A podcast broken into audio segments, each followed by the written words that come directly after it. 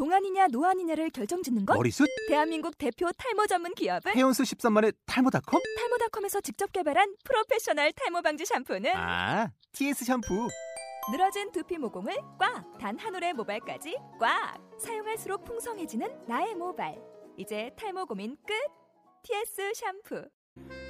아무리 여름이라 해도 날이 계속 가파른 언덕을 달리지 않았는데도 숨이 차도록 덥기만 하다면은 몸을 지니고 산다는 것이 곤혹스러운 노릇이 되고 말지도 모릅니다. 땀으로 눅눅해진 육신의 허물을 잠시 벗어 우람찬 나무 그늘 및 서늘한 평상에다가 임자 없는 옷처럼 한가하게 펼쳐두고 투명한 영혼으로만 돌아다니는 자가 되는 것도 한 방도가 아닐까 싶은 생각이 듭니다. 흩날리는 깃털처럼 구름이 있다 스쳐 지나가는 하늘과 맞닿아서 경계선을 이룬 능선을 빈틈없는 녹색으로 뒤덮은 두터운 산림이 태양으로 자라나고 있다는 것을 알지 못하는 바는 아닙니다.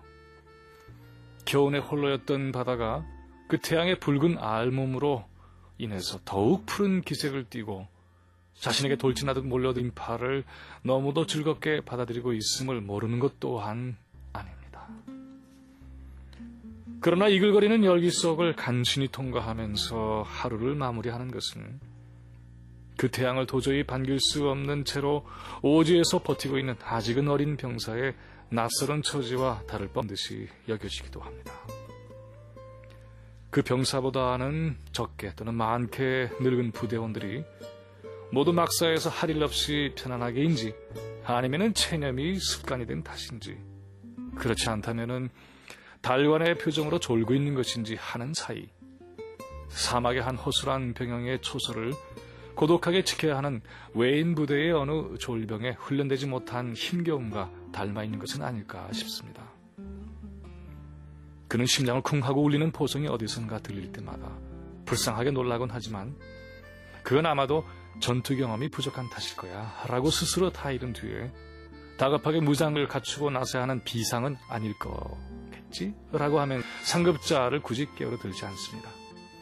그 소리는 자신에게만 크게 들릴 것이라고 자꾸만 스스로를 다독거리는 것이죠.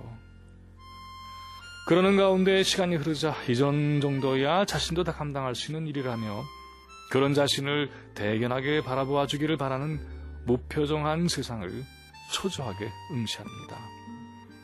자기에게는 오래전부터 식민지 아프리카 사막에 익숙한 날렵하고 빛나는 검은색 프랑스제 라이플과 독일 롬멜의 탱크 부대가 쏘아댄 방해 전파를 뚫고 나간 소박한 중량의 영국제 무전기 그리고 로버캅의 눈을 닮은 젊은 세대 취향에 맞게 복제한 선글라스와 도통 구별하기 어려운 미국제 투시경이 갖춰져 있으니 그다지 염려할 것이 없다라고 과학적으로 독백합니다.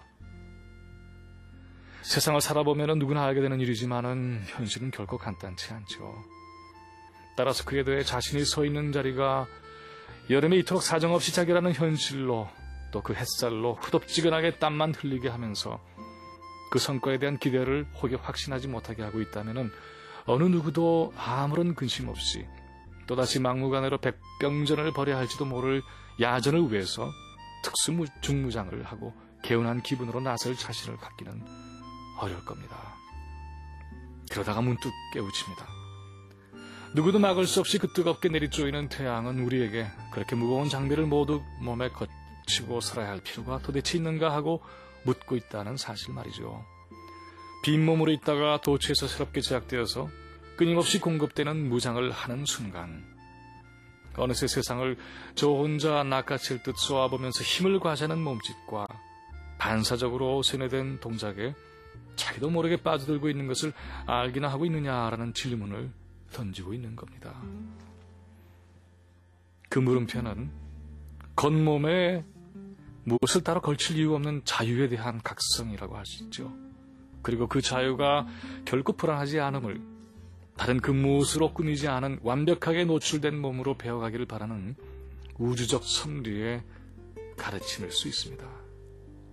여름의 태양과 가장 정직하게 만난 나무가 가장 알찬 열매를 낼 수 있을 겁니다. 눈동자가 착한 황소가 무심히 지나가는 길에 나 있는 풀은 더욱 짙푸른 기운을 뿜으며 산등성 위로 오르다 연인과 함께 걸터앉은 바위는 뜨겁게 속으로 익어가고 철교 아래로 흐르는 강물은 은빛 물고기가 되는 겁니다. 그러다가 시원한 장대비라도 작심하고 땅에 내리꽂히듯 올라치면은 그동안 견디냈던 열기가 오히려 승리의 흔적처럼 기억되는 것이기도 하죠. 이 격렬한 세상과 어떻게든 맞아기 위해 살아온 세월만큼이나 두꺼운 각질처럼 덮어 씌웠던 알고 보면 일체의 허무한 옷들을 이제는 모두 훌훌 벗어버리고 빈 몸의 상쾌함과 얼핏 알지 못할 내공을 동시에 누리고 기르는 계절의 은총을 서로가 나눌 수 있으면 합니다. 진정한 힘을 가진 자유의 영혼은 피연코 안에서 자라날 것입니다. 김민웅의 세상 읽기였습니다.